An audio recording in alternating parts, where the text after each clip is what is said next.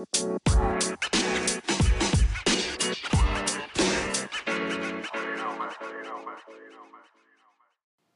everybody, it's me. It's just me. You're just going to get me this episode. How are you guys?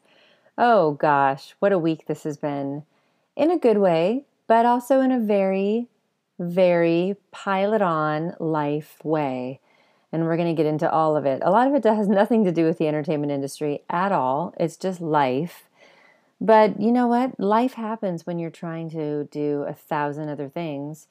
Or what do they say? Life happens when you're making plans. Well, I had a lot of plans this week that I had to cancel. So, you want to hear about all this? Do you guys care? I'm going to answer some of your questions that you guys uh, gave me on Instagram, and um, we're going to have a good episode. So let's get let's get into it, you guys.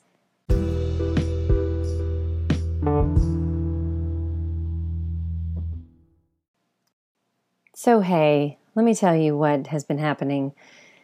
So this week, um, my first of all, my husband's away. He's been out of town uh, working for five weeks. So I've been on mommy duty. I would call myself more of a momtress uh, in these past five weeks because I haven't been doing much performing or acting. It's all been momtressing. Uh, that's mom and actress mixed together, by the way. So I've been juggling a lot, which, you know, happens. Everybody does it. But for some reason, this week we had a heat wave here in Los Angeles and the air conditioning went out. And I spent two days trying to figure out what the heck we were going to do, barely sleeping, trying to go to work, trying to get the kids to cool off. Then my son has a fever. Uh, it just kept piling on. In fact, you guys, I didn't even get to watch the Tony Awards because of all the craziness. I just sat there um, you know, my poor son had a fever, but I just, you know, I just sat there taking care of him and not really watching the Tony Awards, which I regret. I wish um, I could, but I have seen clips. Uh, and of course, I am so excited for the people who have won. I had two people that I really wanted to win, and one of them won. Um, my friend Patrick Page, who I worked with a thousand years ago at Madison Square Garden, he was nominated for a Tony and my friend Stephanie Block, who I've never worked with, but I've known her since, oh my God, the year 2000. And I've thought she should won a Tony back then. And she finally won her Tony. So I got Stephanie winning her Tony, and Patrick did not. But Patrick, let me tell you, it's coming. You are phenomenal. And let's talk about the Tonys a little bit because here's the thing, you guys awards are awesome. I have no awards. I have I have a Barrymore nomination that I got when I was 19 for Best Supporting Actress in a Musical, and I'm very proud of that. But I never really talk about it. It's not like it's something I boast about, but here's here's the thing. Awards are great. The Tony Awards is prom night for the entertainment industry or prom night for Broadway, really, the theater world. And I love it. I love all of it. I've been to the Tonys twice, I've performed on it twice.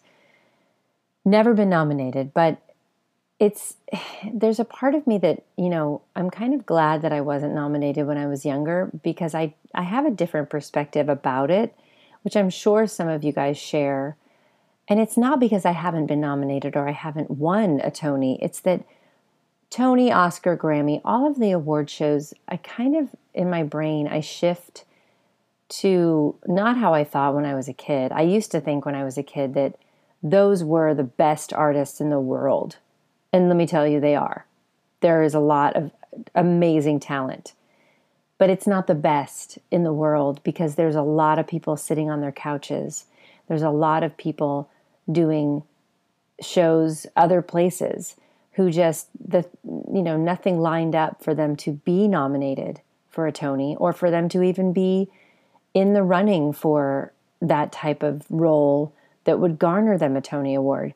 So I'm speaking to those people right now who are sitting on their couches watching the Tony Awards or the Grammys or whatever award show it is.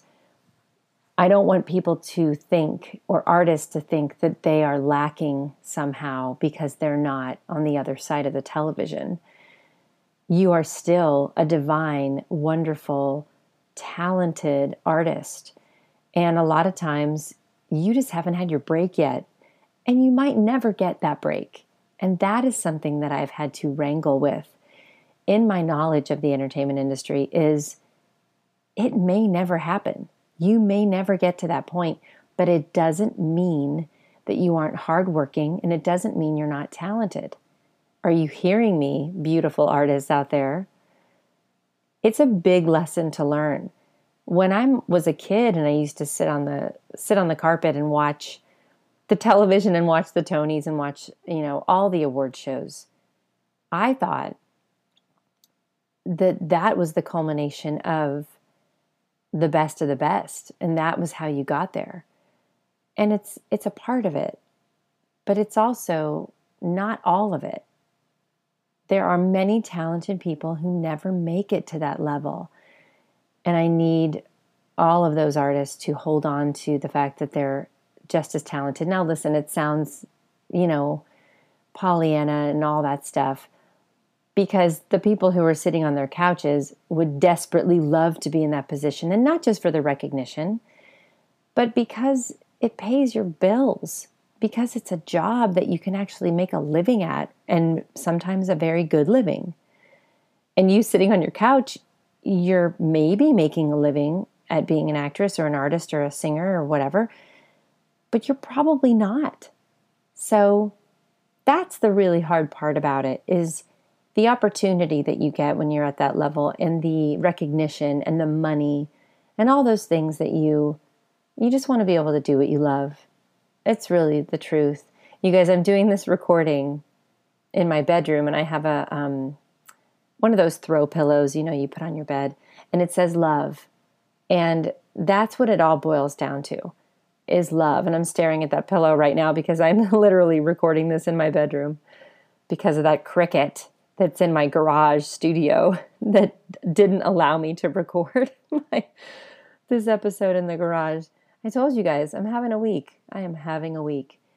But we are going to, um, we're going to have fun with this episode. I'm going to move on from the Tonys. We will talk more about the Tony Awards um, in the coming weeks because I have some wonderful actresses who are going to talk to me who have either won a Tony, nominated for a Tony, or um, lost a Tony, but it was nominated. So I'm going to have those great actresses uh, as guests coming up soon.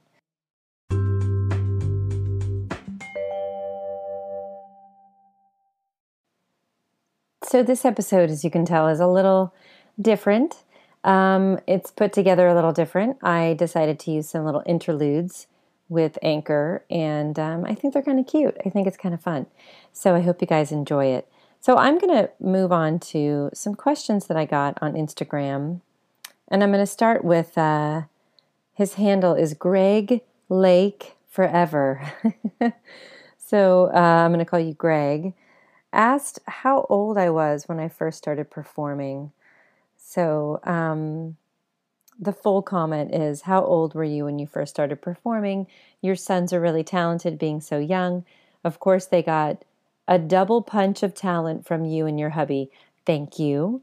That's very sweet. I appreciate that. Um, I have nothing to do with my sons being talented or not. I think that that was just divine intervention from whoever put their genes together. But yes, my husband and I both love performing, so the genes didn't clash for both of them. They they both really love performing. So we'll see we'll see how that goes. I am a big believer in just fostering whatever it is that they love to do.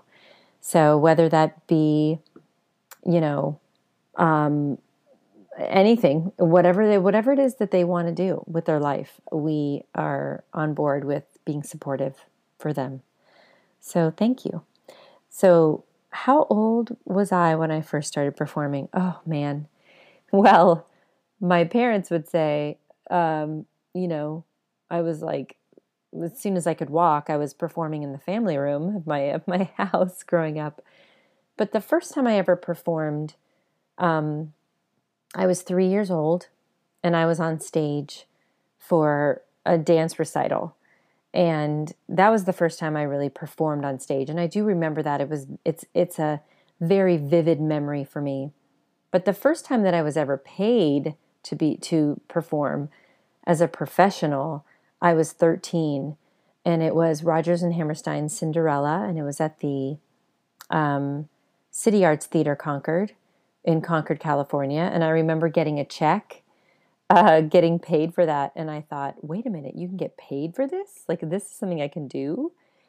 And I loved that. I thought that was amazing. And that was that was the first time I ever really performed. So super young, but um, yeah, that was all I ever wanted to do. So that was a good question. Thank you.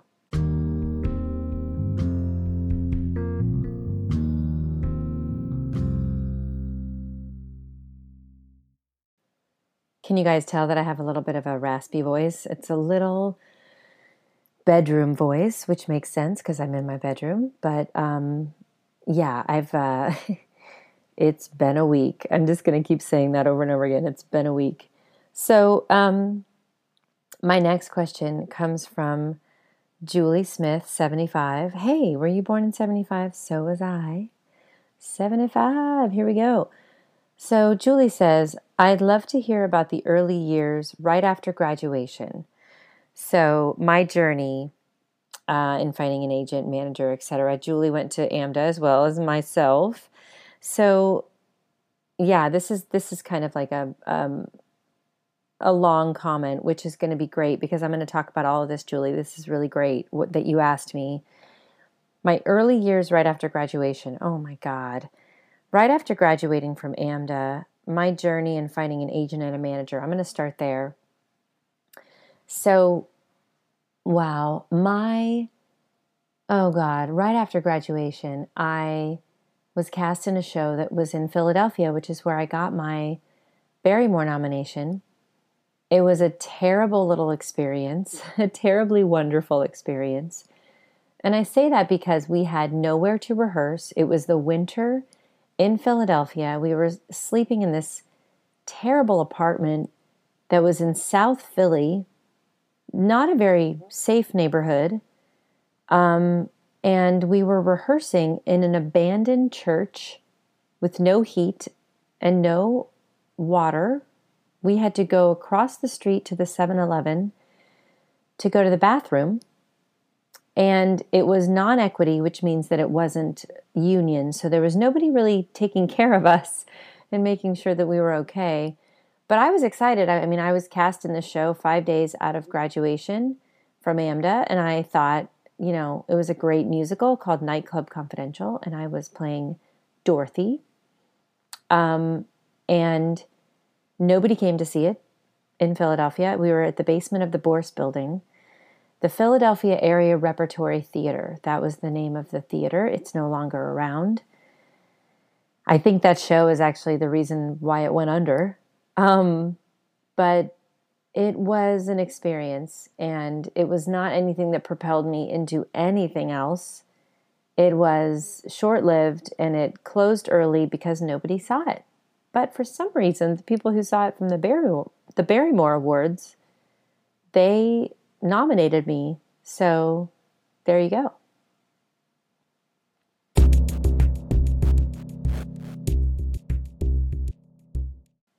My journey to get an agent was difficult. So I, oh man, I think I, you know, my college set up some some agents to come and see us in our showcase. Nobody called me, not one person. And so what I started doing was I literally put my headshot and resume in my backpack and I walked around. I got something called the Ross Reports. This is back in like 1995. And I got something called the Ross Reports, and it was like a list of agencies. So I just started walking around to different agencies with my headshots and resumes and seeing if I could just walk in and give them give the receptionist or speak to the head of the agency and give them my headshot and resume and request an interview. That's what I did, you guys. And it worked. Believe it or not, it's not something I believe you can do nowadays, but it worked. I walked into a place called Waters and Nicolosi, which Jeannie Nicolosi and Bob Waters were the heads of that agency. And it was a small agency, but it was right in Times Square. I remember walking up the building, walking up to the building and, and going up the elevator and just walking in. And I guess it happened to be lunch break because Bob Waters was out in the front reception area and saw me st- sitting there with my headshot and resume. And he asked if I had an appointment. And I said, No, I'm here to see um, the head of the agency. I think that's what I said. And um, that was him, but he didn't let on that that was him. And I just handed him my resume. And he said, You know, come back and meet with one of our agents. And John Woodward was the agent that I ended up being with there and all the way up until 42nd Street, all the way up until I got my first big Broadway show. So it worked for me, but that's how I did it. I really just it was pounding on pounding the pavement and pounding on doors and seeing if anyone would pay attention to me. So that's that's a good question.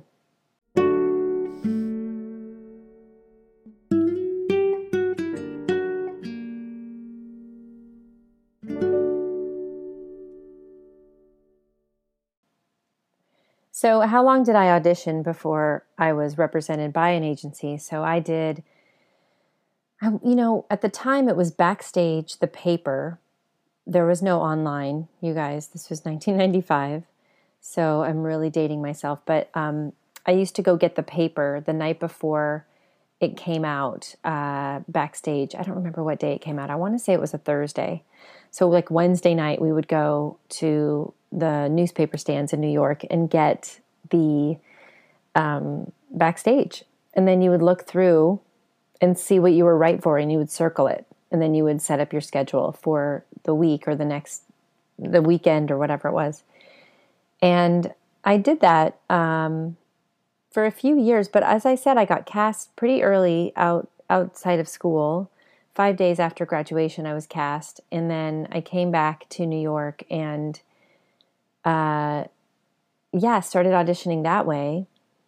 Um, I don't remember how long it was before. I think it was about, I want to say it was about a year. And I did, um, I remember my audition for Theater by the Sea in Rhode Island, which is still there. That was my first summer stock job. And I did get the season.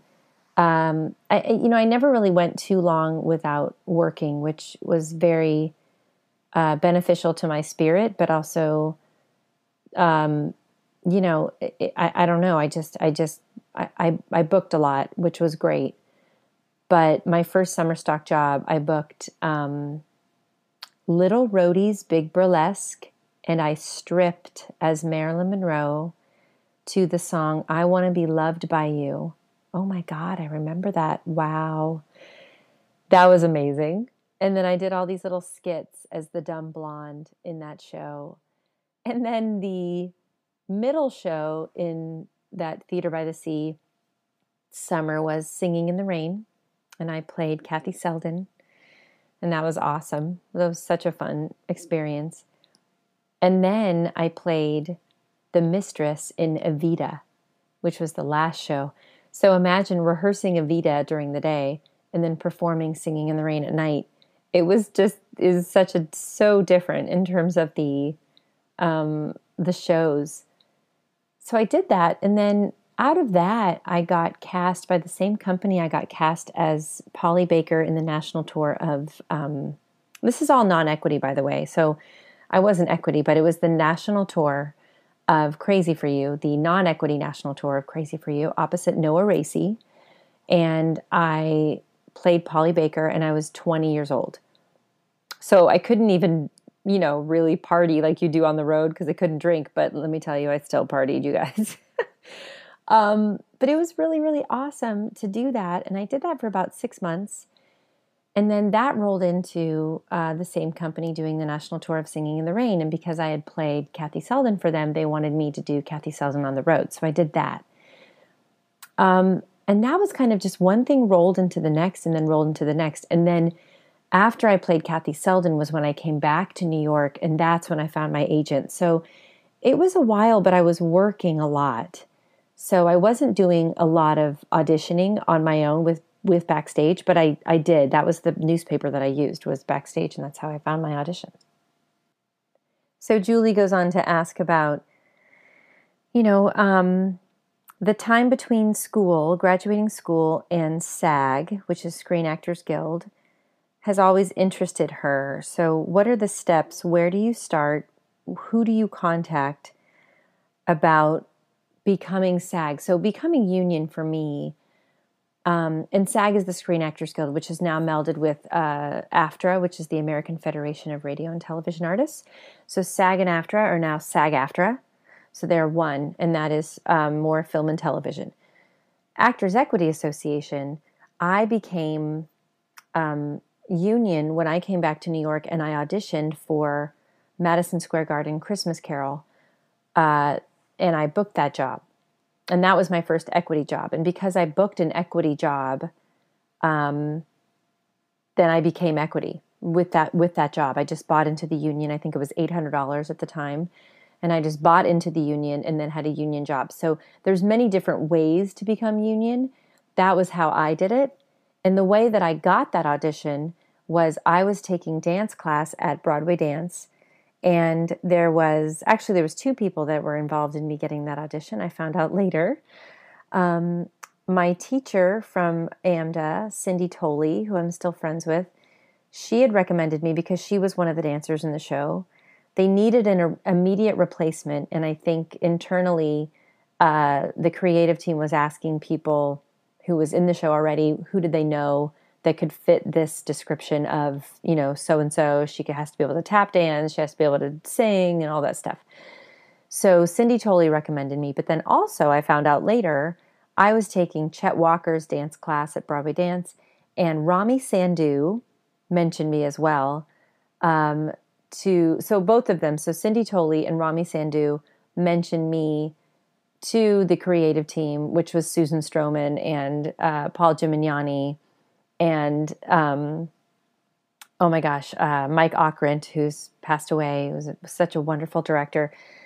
All of the people who were the creative team for Crazy for You on Broadway, they um, both Cindy and Rommy recommended me. So that's how I got the audition. They called my agent. They found me, called my agent, and I was working as a hostess on Friday. And then Monday morning, I was in rehearsal with Susan Stroman. So I always tell you guys that things in the industry can happen really fast and can change at the drop of a hat. And that was a moment that changed my whole life. So that's how I became not only equity, but I feel like that was my first real big break into the industry. So the last part of Julie's question is, oh, is a big one. And, um, you know, she says, now as a mom, how do you navigate growing kids who crave a schedule in the career of a performer whose schedule is by nature so fluid? So it's such a great question. And, you know, going into how do you, how are you a mom and an artist? And the truth is, I'm not really the truth is is that my career has stopped um, in a lot of ways it, not because of my kids because my, my career was going in a strange place before that i was not working as steadily before that. And i really think that's because the entertainment industry craves youth. And i was in my it was kind of started started slowing down for me in my mid 30s in my like right around like 35 and i feel like it, if you're not uh, if you don't quote unquote make it by the time you're in your 30s, that you start to be put into a different category or you sort of get lost for a while until you grow into I, I don't know there's there's so many reasons why but especially for women um, when that happens it's it can be devastating and it was for me but the truth is is that at 35 is when I had my son Maxwell and everything shifted for me in a good way. I really felt like my purpose. I, I've always said this that if I was to be given the the choice whether to be an actress and star on Broadway or be a mom, I would be a mom in a heartbeat because the entertainment industry is fleeting. And yes, I love it. I love it. And I'm glad that I've been able to do both.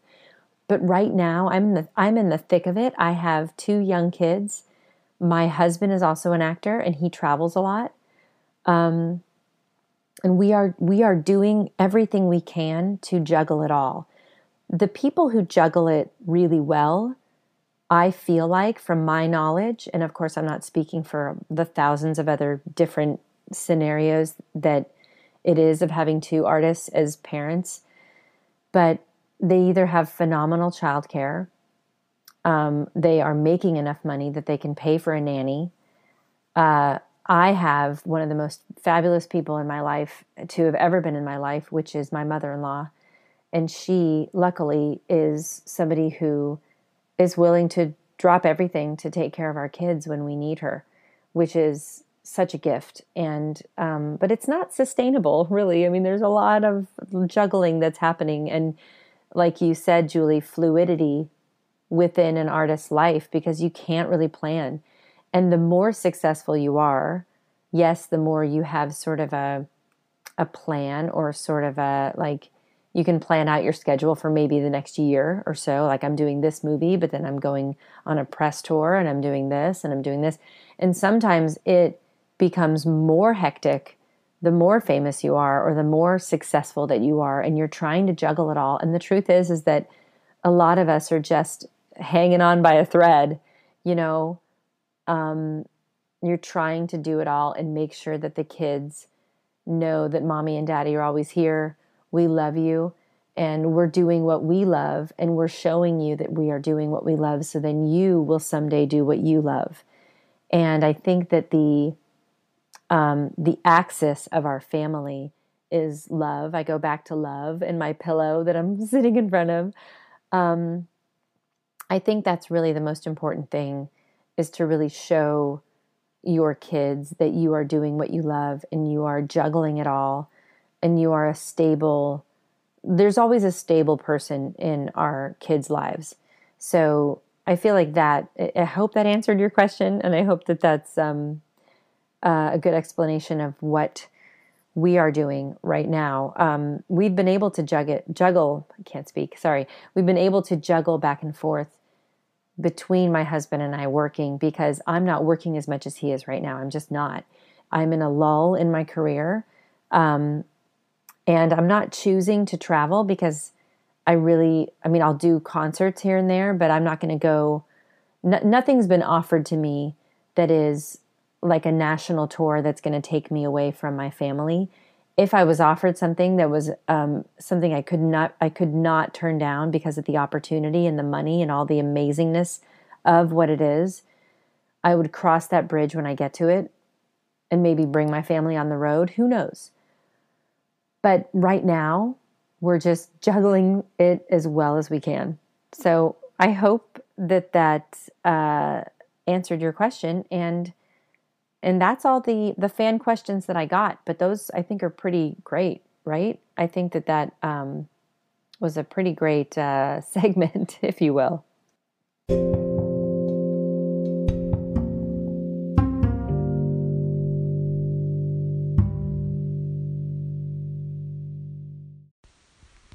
Well, that's it, everybody. Thank you guys for tuning in for this week's episode. I promise next week I will have a fabulous interview for you. And as I always say, have vision for what you want, but be, be grateful for where you are. And I'm grateful that I have you all listening to this podcast and as a part of my life. So thank you and have a great week.